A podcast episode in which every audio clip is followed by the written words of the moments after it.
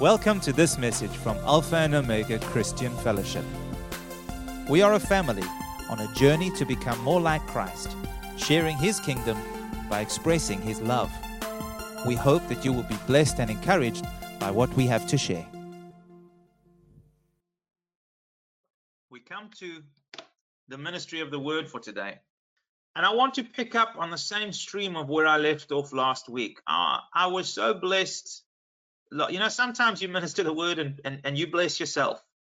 Sometimes as I prepare and as I share the word of God, first and foremost, I need to be preaching to myself. I need to be assimilating and taking to my heart that message. That's where it needs to come from, that overflow place. And I I was blessed in preparing last week's message. I was blessed in sharing it and in meditating on it again during this week.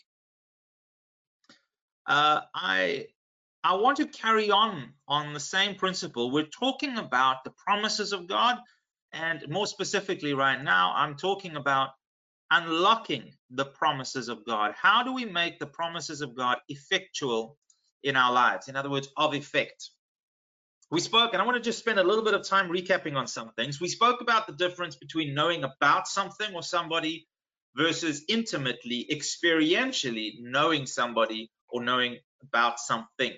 Uh, the analogy I'm going to keep, I'm going to stick with because it works so well, is the analogy of playing the piano. We all know we can, you know, we all know how to play the piano theoretically. You push the buttons or the keys and they make a noise. But the skill with which to do that is an entirely different thing. I shared that my five year old is utterly convinced that she knows how to play the piano. And she sits behind it and makes a joyful noise with much glee, uh, joyful for herself, but for the rest of us, not so much. And and the, the truth is that it's the same for many believers with the promises of God. We know about them, but do we have the skill, the ability? Have we have we learned how to walk in them in an experiential way? In other words, that it's not just something we talk about, but we see the fruit of those promises. We spoke about the fact that unlocking the promises of God requires a key and that that key is revelation knowledge. Remember in the Greek, we said there were two words for knowledge, gnosis, which means understanding or head knowledge, versus epignosis, which is revelation knowledge, experiential knowledge. It means that that knowledge that I contain is actually at work and producing results in my life. Let's go back to the root scripture that we read last week, Second Peter Second Peter chapter 1. If you have your Bibles, I encourage you to turn there. Second Peter chapter 1, and we're going to read verses 2, oh, from verse 2. And it says the following Grace and peace be multiplied to you in the revelation knowledge of God and of Jesus Christ our Lord. As his divine power is given to us all things that pertain to life and godliness through the knowledge, the revelation, experiential knowledge of Him who called us by glory and virtue, by which have been given to us exceedingly great and pre uh, precious promises, that through these we may be partakers of the divine nature, having escaped the corruption that is in the world through lust. And, and so, really, this is talking about an experience, uh, an experiential knowledge of the person of Jesus that enables us to lay hold of and partake in his very nature, producing the fruit or the results of that nature within our hearts. A changed heart, a changed perspective, therefore bringing changed results. Peter goes on to say, but also for this very reason, giving all diligence, add to this faith that you have, this revelation you have, virtue, and to virtue, knowledge. In other words, more understanding. Grow in it. Give yourself to training and, and discipleship of, of understanding what you are walking in. And to knowledge, self control, self control, perseverance, to perseverance, godliness, and to godliness, brotherly kindness, to brotherly kindness, love. For if these things are yours and abound, you will be neither barren nor unfruitful in the revelation of Jesus Christ that you have. So here's the point. Many of us approach the promises of God like my five-year-old approaches the piano. We know how to we know about it, but experientially there is little fruit. When we look at our lives and we compare it and we measure it against not the believers around us, but we measure it against the word of God and what Jesus said, we see a discrepancy. And very often, what we tend to do is reason the, the, the, promises and the will of God down to our level to explain why our experience is what it is, rather than allowing the word of God and the promises of God to be the yardstick or the measuring stick by which we measure our own lives in fruitfulness. Understanding that we can't get there on our own, but knowing that Jesus Christ longs to draw us up and into that place where we experience Him in all His fullness. And that's really where I want to pick up from today. I'm going, you know, we also spoke about last week uh, the vine and the branches and how the, the, the branches are, are called to produce fruit. That's what their purpose is, and that they can't do it without intimacy with Him. But really, what I want to focus on today, moving into into the message that God's laid on my heart for you today, is to share with you and to talk a little bit more, really to re-emphasize the point of this incredible invitation that God has given us into the promise, into his promises, into who he is, and into his kingdom. The title of my message, if you like, you could say is Invitation into Promise. You see, the promises of God are an invitation into something that already exists. It's a higher spiritual reality that God desires to make effective in our lives. You see, the promise of when God makes a promise, God is the same yesterday and today and forever. He is unchanging. He says a thing, it is established for eternity. So when God promises something and has promised something and has manifested that promise in the person of Jesus Christ and has through that, through his death and resurrection, made that promise available to every single human being. That's why he says in, in Peter, we have been given these great and precious promises. All things, what is the words that he used? Let me go back to it. He says, God, his divine power has given to us all things that pertain to life and godliness. In other words, when the promises of God need to be viewed or should be viewed as an invitation into something that already exists and is already established and is already at work in the spiritual and in the heavenly realm. That doesn't mean it's necessarily at work in our lives. But the point I want to make is that it's not something that God needs to conjure up or that you need to conjure up. It is there and it is at work. And God invites you and I into this wonderful experience of his personhood and of his promises as his sheep and as his children. And I want to turn to you, ask you to turn in your Bibles with me to the book of Matthew as we're going to read a, a portion of scripture together, a parable that Jesus shares about the kingdom of God. Matthew 22, and we're going to start from verse 1.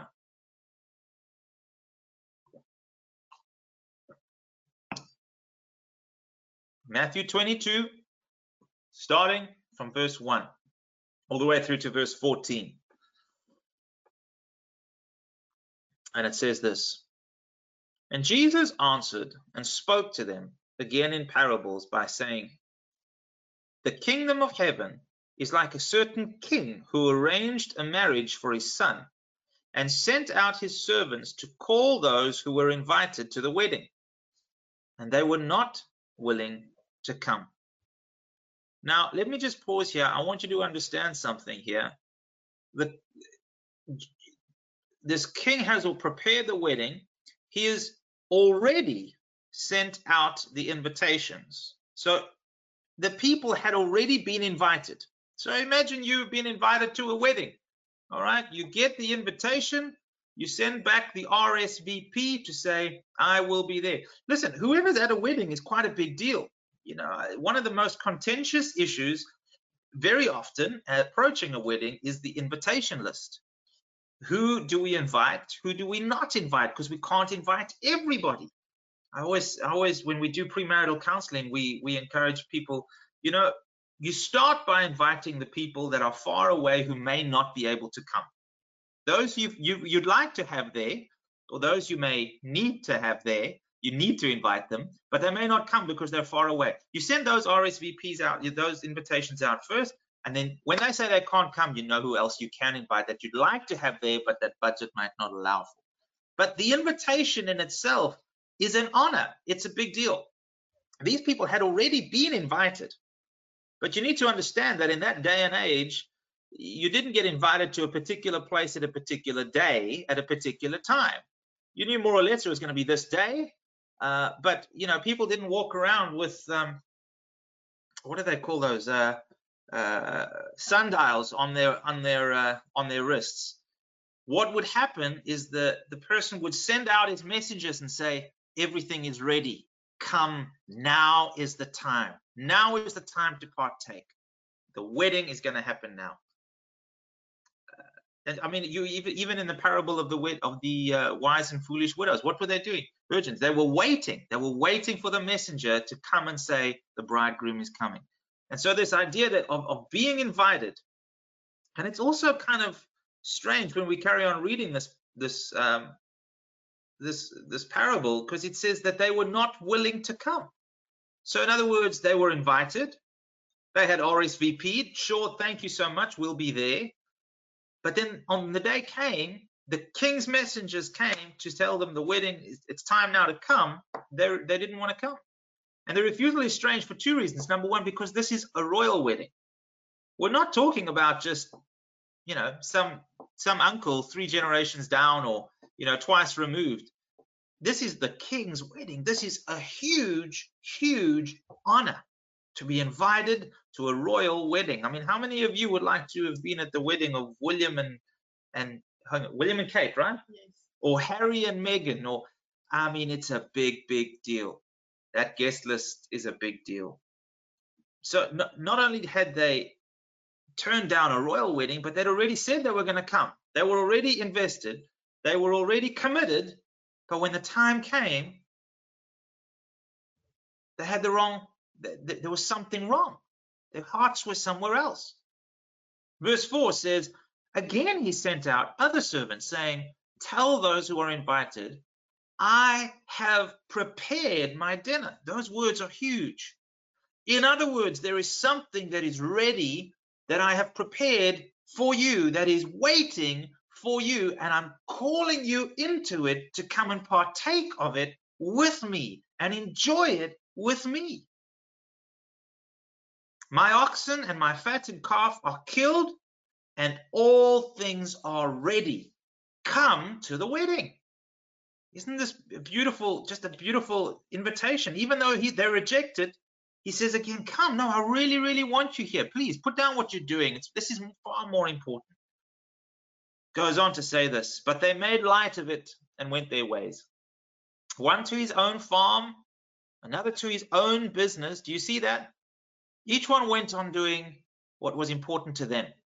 Each one went on with their personal agenda, their personal business. And the rest of them seized his servants and treated them spitefully and even killed them. When the king heard about it, he was furious. He sent out his armies, destroyed those murderers, and burned up their city. Then he said to his servants, The wedding is ready, but those who were invited were not worthy. Let's pause for a moment. They were invited, so they were considered worthy of everything that was prepared for them. But something happened along the way to disqualify them. Their heart attitudes were far too wrapped up in themselves, in their own world, in their own little business, in their own agendas and affairs. And that mixture, that, that busyness with self meant that they were unworthy, therefore unable to partake of the incredible banquet that the king had prepared. Wow, isn't that sobering? Let's carry on. Therefore, he said, Go into the highways, and as many as you find, invite them to the wedding. So those servants went out into the highways and gathered together all whom they found, both bad and good. And the wedding hall was filled with guests. But when the king came in to see the guests, he saw a man there who did not have on a wedding garment. So he said to him, Friend, how did you come in here without a wedding garment? and he was speechless. Then the king said to his servants, Bind him hand and foot, and take him away, and cast him into outer darkness. There will be weeping and gnashing of teeth. For many are called, but only few are chosen. This is a very sobering portion of scripture. It is, it is a beautiful portion of scripture when we consider the heart attitude of the king, his generosity, his desire for people to come and enjoy this very special occasion with him. But we also see, very sadly, how the attitudes and the hearts of the people were so wrapped up in themselves that they literally turned down the invitation. This is what Charles Spurgeon has to say about it. He said he came because he was about this man who was cast out, the man who was not wearing the wedding garments. He says he came because he was invited, but he came only in appearance. The banquet was intended to honor the king's son. But this man meant nothing of the kind. He was willing to eat the good things set before him, but in his heart there was no love either for the king or for his well beloved son. Isn't that incredible? When I read that, it was such a beautiful summation of the heart of what God, Jesus was trying to communicate through that part, portion of the parable. In other words, he came for what he could get. There was a big meal. There was a, uh, you know, this incredible extravaganza. Not only would he be able to partake of the meal, but he would be able for the rest of his life to say, I was there. I was at the banquet that day when the king's son got married. I was part of the special cho- chosen ones. And it, it was all about what he could get. It was all about himself. Like I say, this parable is a sobering warning for you and for me. It's a, it's almost like a wake-up call. And this is why it's so important that believers understand and that when communicating on the promises of God, that people understand that God's promises are deeply, deeply personal. They are personal because they involve Him and His love and His word to you as an individual. They involve His Son, the fulfillment of His promises. And they are, are made to each and every single one of us personally. The promises of God are not something that we can lay hold of by a formula. Do this, tick that box, and you come into this, and this is what you will experience. You see, if, if that is our experience, if that if that is our, our teaching or our expectation, we've we've we've made a religion out of God's promises. No, God's promises are of grace. God's promises are very and deeply personal. The promises of God are about far more than what God can do for us. They're about a whole new world that He desires to bring us experientially into through intimate relationship with Jesus. This is the crux of the message last week, and it's the crux this week once again. But it, it requires something on our part wedding garments. Now, what are these wedding garments? We see that there was a guy who was there, but even though he was enjoying the feast, he got thrown out. The wedding garments represent a spirit of meekness and honor. I want you to really understand that and, and get that. What do the wedding garments represent? They rep, it speaks of the fitting attire, the, to be dressed properly. Let me give you an example. For our wedding, we had a black tie event. We had a, a sort of a, a, ball environment, if you like. Ladies came in their ball gowns, the men's came in their tuxedos. Uh, we had it at a fancy luxury hotel. It was a beautiful, beautiful night. We remember it very, very fondly. Uh, we'd like to do it all over again, eh? I've been to my wedding dress. So. We might, we'll get you a new wedding dress. Don't worry about that. We know people's. Uh, the point, the point is that it was a black tie event. Guess what happened? The same thing that happens at any black tie event these days. One or two guys arrive and they couldn't have been bothered to get hold of a tuxedo. Some people didn't even wear a tie. What does that say? To me, that is blatant disrespect, clear and simple. It is the height of arrogance to say, well, you want to have this thing, but I'm going to come as I am. Take it or leave it. I'm not like that. I'm going to do, I don't like ties. I don't like, well, then don't come. It's the height of arrogance to say, even though I've been invited and I've been asked as part of the invitation to come dressed in a particular way, I'm going to do whatever I want, anyways. That's the absolute opposite of a spirit of meekness and a spirit of honor. To honor means to, to give reverence to the instruction, to give reverence to the person. And the meekness says, I will I will allow myself to, to be changed and conformed by it that I may resemble it. That's the ultimate purpose of meekness. Meekness is a willingness to yield, a willingness to learn and to grow, and it's a willingness to take on board somebody else's way. It's the fruit of submission. It not only says, I will do it your way, but I'm giving myself to learn your way, that I may not just do it as an external custom, but that I may do it well with all my heart. So it's it's really got to do with the willingness within inside. Meekness, in terms of our relationship with God and concerning the promises of God, is reflected through number one, a willingness to trust. A willingness to trust the person of God and his word that he says that he is who he says he is and he will do what he says he will do. That willingness to trust leads to a willingness to change the way I think and the way I perceive things. I'm not here to say, well, this is who I am, take it or leave it. I'm just like that. No, I'm meek enough to say I'm willing to change the way I do things and the way I see things, which leads to a change in the way we live. Of the man who was cast out, Charles Spurgeon, uh, Spurgeon also went on to say, he had, by his action, if not by words, said, I am a free man and I will do as I like. We cannot come into a new reality, into this wonderful realm of God's promises that He has invited us into with an arrogant, self promoting attitude. It requires meekness. It requires change on my part. You know what they say the height of, of, of, insanity is doing the same thing over and over and expecting a different result. Well, that's kind of what we do with God and His promises. I'm going to keep living how I want to, God, but now I know this thing about you, and so I want you to do something about that part of my life in this particular situation. It doesn't work that way.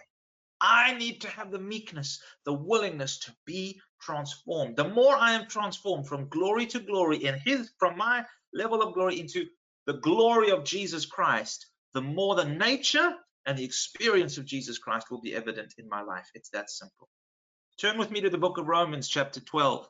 Familiar portion of scripture, verses 1 and 2. We probably have heard it many times, therefore, I'm going to read it to you today from the Passion Translation because it says it in a different way. It just makes it a little bit more fresh um, so that you know we can we can hear it with with new ears if you like. Romans 12 verse 1 and 2 paul is writing to them and he says beloved friends what should be our proper response to god's marvelous mercies? What a question. Just stop for a moment. Think about that. God has given us so much great and precious promises that are not the result of our merit or our good behavior, but because of the mercy and the loving kindness of God. What should our response be? What would be a fitting response? We've been invited to the wedding. Personally, your name embossed with gold letters delivered by hand by the king's messenger to say, I want you to be there. I want you to come and share in this banquet with me, what would the appropriate response be? He goes on to say, I encourage you to surrender yourselves to God, to be his sacred, living sacrifices. In other words, don't be strong willed. Don't be so caught up in your own business. Lay everything else down. Lay it aside that you may partake of this incredible, incredible invitation. And live in holiness experiencing all that, that delights his heart. For this becomes your genuine expression of worship. Isn't that beautiful? He goes on to say, stop imitating the ideals and opinions of the culture around you. Stop it. In other words, change is required on your part and mine. But be inwardly transformed by the Holy Spirit through a total reformation of how you think. Not just what you think, but how you think. This will empower you to discern God's will as you live a beautiful life, satisfying and perfect in His eyes. Isn't that incredible? You see, as I mentioned last week, the transition from knowing about the promises of God to knowing the promises of God intimately, from gnosis to epignosis, from knowing about Jesus and what he's done to experiencing the fullness of his grace, is it happens in the realm of application. It happens in the realm of application. An idea cannot become a right reality without the corresponding changes that lead to actions. Corresponding changes within that lead me to not accept where I am any longer, to not settle there any longer, but to actually do what it takes to lay hold of. In other words, I have to stop what I'm doing and go to the wedding feast, enjoy the food, and dance the dances. It's why in the kingdom of God, it's the action that counts and not the thought. In this world, we say, oh, it's the thought that counts. No, sorry, it's the action that actually counts. The nature of God is only truly discovered in applying the word that we have, the words and the promises that He has given us. It's like finally going for those piano lessons. You have to go and sit behind the piano with somebody who knows what they are doing and little by little learn. Learn the theory, learn the technique, how the keys work, how the sharps and flats are associated with different keys, all the arpeggios and the octaves and all the various scales that you need to learn. And the more you give yourself to it, you become a better pianist. You're able to harness that gift that is within you and make it count, make it worthwhile. A couple more portions of scripture I want to read to you, starting from the book of James, speaking about applying these promises, uh, about not just knowing about them, but putting them to work in our lives. James in chapter 1, from verse 21 to 25 says this Therefore, lay aside all filthiness and the overflow or abundance of wickedness, and receive with meekness. We have that word again. With meekness, the implanted word which is able to save your souls. Isn't this an incredible instruction in light of what we've just read? This idea of meekness that says, I need to receive this word in such a way that I'm willing to allow it to change me and how I think. That has the power to save your souls. But, he says, be doers of the word, not hearers only, deceiving yourselves. Here's the deception. The deception, you can see it. It's in the it's in the lives of those who say, I know how to play the piano, but then put them behind a piano and see what happens. It's those who say, I know Jesus, but there's no fruit of the Spirit. They're walking in unforgiveness. They're angry and they're bitter. They're, they're backbiting and they're backstabbing. They're gossiping about everybody else so that they can look good. It's, it's, the fruit is, is incongruent. It says, receive with meekness this word, but don't, not just in your mind, you have to put it to work. Verse 23 For everyone who is a hearer of the word and not a doer is like a man observing his face in the mirror. For he observes himself, he goes away, and immediately forgets what kind of man he was. We don't really have that so much these days because we're looking at screens. I don't need to remember what I look like. I can see. Hi. But he's talking here about the truth of what his heart is like. He forget because he's he's he's caught up in himself we are so caught up in ourselves that the word of God, when it comes in, we see a promise, we see Jesus calling us into something that we don't have working in our lives. But yet, because we don't go after it and apply it and put it to work in our lives, we actually forget that it's not working in our lives and we carry on with life as normal. Folks, let's be honest. How many of us, day after day, carry on with life as normal when there are these incredible banquet promises that Jesus Christ has come to give us.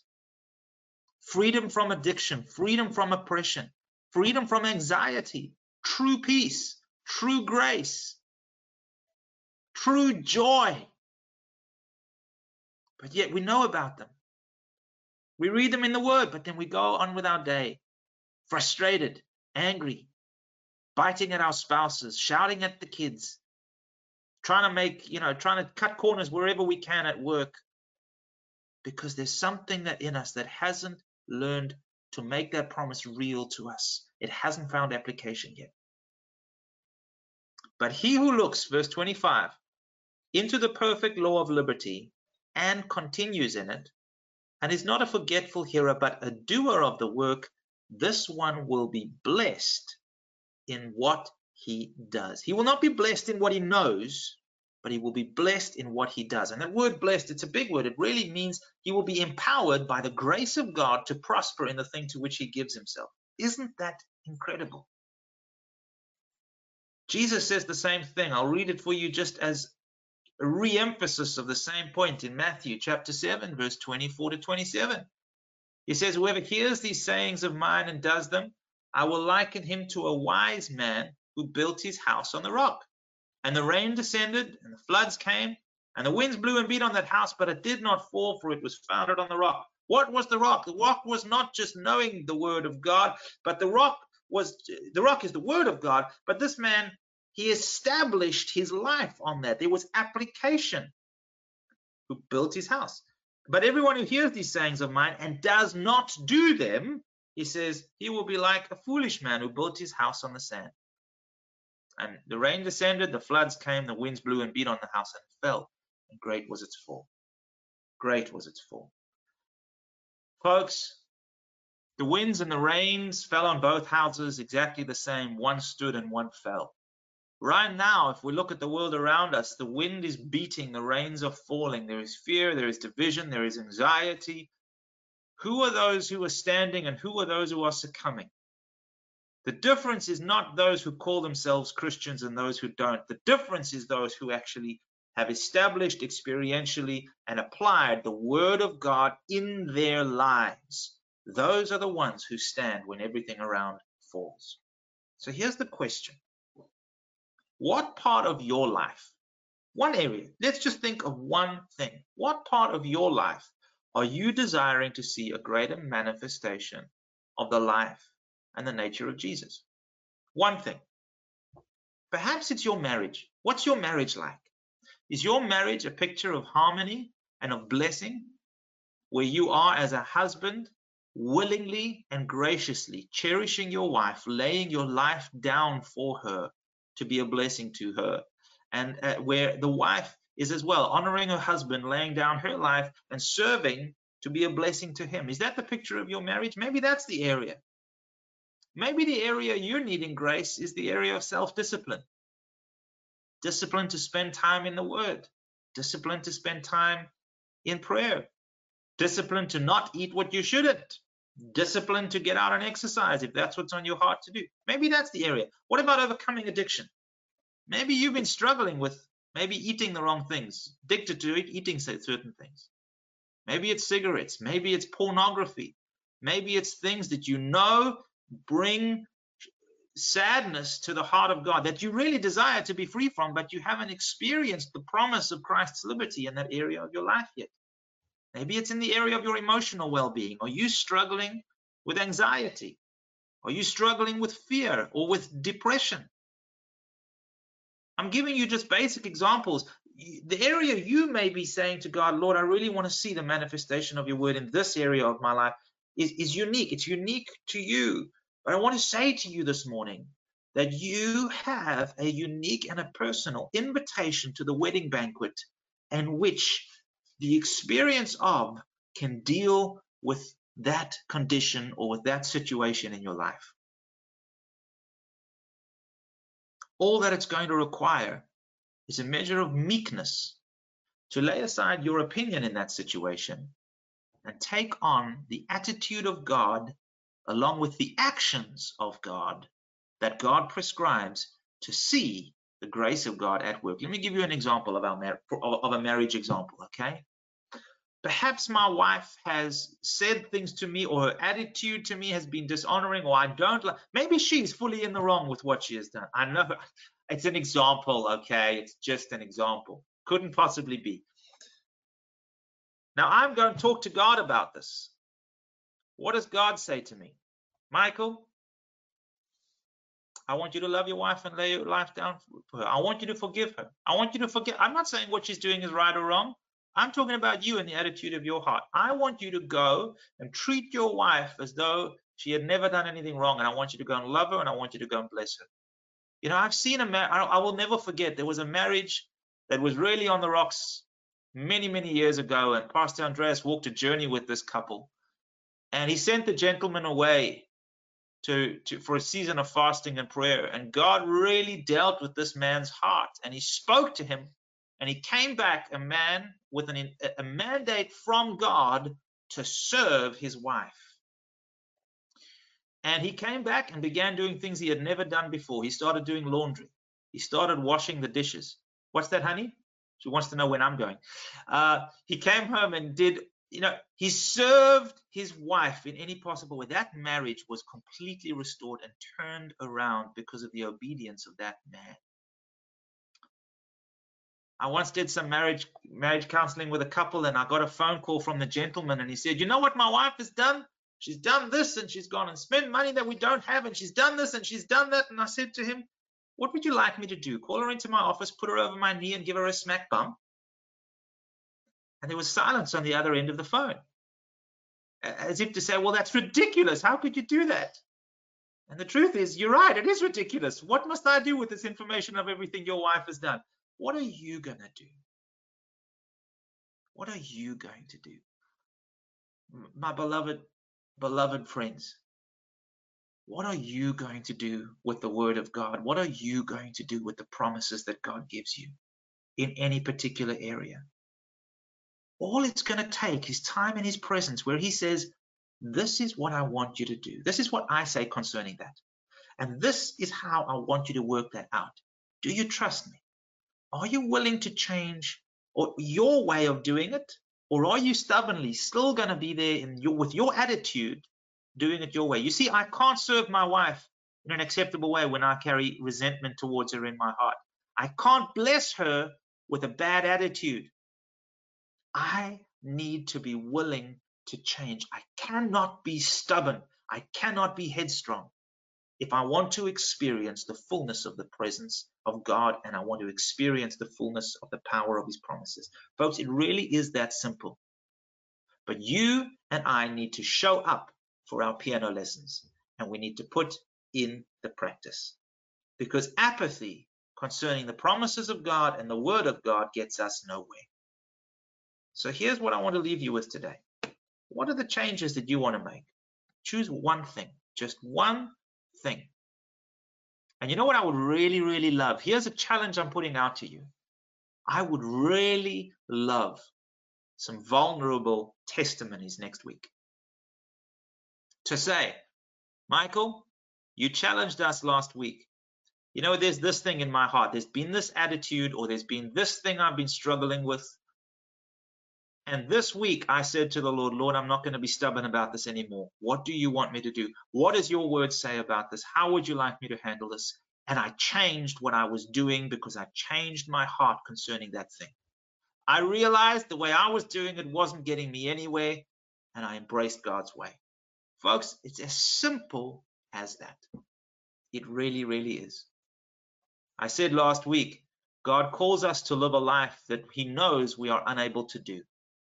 Therefore, He's given us His Son, Jesus, that through intimacy and intimate relationship with Him, we may partake of His power, of His grace to bring about true change within our hearts and within our experience. Folks, God is calling us into this. He's inviting us. Let's go to the party. Amen. So I challenge you this week. What is that one thing? What is that one thing? What is that one area? And what are you going to to do about it this coming week. Amen. Let me pray. Let me pray over this word before we just move on to communion. Father God, I want to thank you for the greatness of your heart and of your love toward us. I want to thank you that you have invited us into a spiritual realm, a spiritual reality far beyond our wildest dreams. And I want to thank you, Lord Jesus, that through relationship with you, you have given us a means by which we can partake of that divine reality. I want to thank you, Lord, that every single promise that you give us is designed to stir and conjure up genuine faith within our hearts. Faith in who you are and faith in your word, that you are able and willing to perform it for us and in our hearts and in our lives. And so, Lord, as we look at ourselves today, Lord, I want to thank you that each one of us will have areas in our attitude that you have been speaking to us about, areas in our experience of faith that you have been speaking to us about. And I pray, Lord God, for a special outpouring of your grace upon every one of us today, that we would move beyond knowing what you want us to do and move into the, the, the attitude that allows you to do what you want to do in our hearts. Lord God, give us a spirit of meekness that we would not stubbornly insist on our own way, but that we would willingly and joyfully lay down our lives, lay down our attitudes, that we may take hold of your instructions and your words, and that we may apply them. God, give us your grace to apply your word, even if it feels painful, even if it feels uncomfortable. Let us lay aside all things that we may press into all that you have promised us, that we may step into a higher realm, the spiritual realm of spiritual reality, that your kingdom may come and that your will may be done in our hearts and in our lives as it is always done in heaven.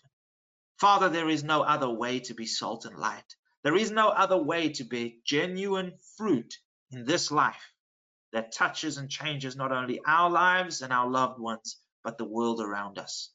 You are calling us up, Lord God, and today our response is, Yes, Lord, I will come. I will not be like those who were invited and were too caught up in our own affairs. No, Lord God, we lay it down today. We say, Father, we step into all that you have for us. You be Lord, you be king. We honor you and your word, and with meekness come and say, Lord, have your way in our hearts and lives. We pray this prayer today and we thank you for your grace. We thank you for your Holy Spirit presence. We thank you for your blessing as we apply this to our hearts and lives during this week. In Jesus' wonderful name, we pray. Amen. We hope that you've enjoyed this message. For additional resources and more information, come and visit us at alphaomega.org.za.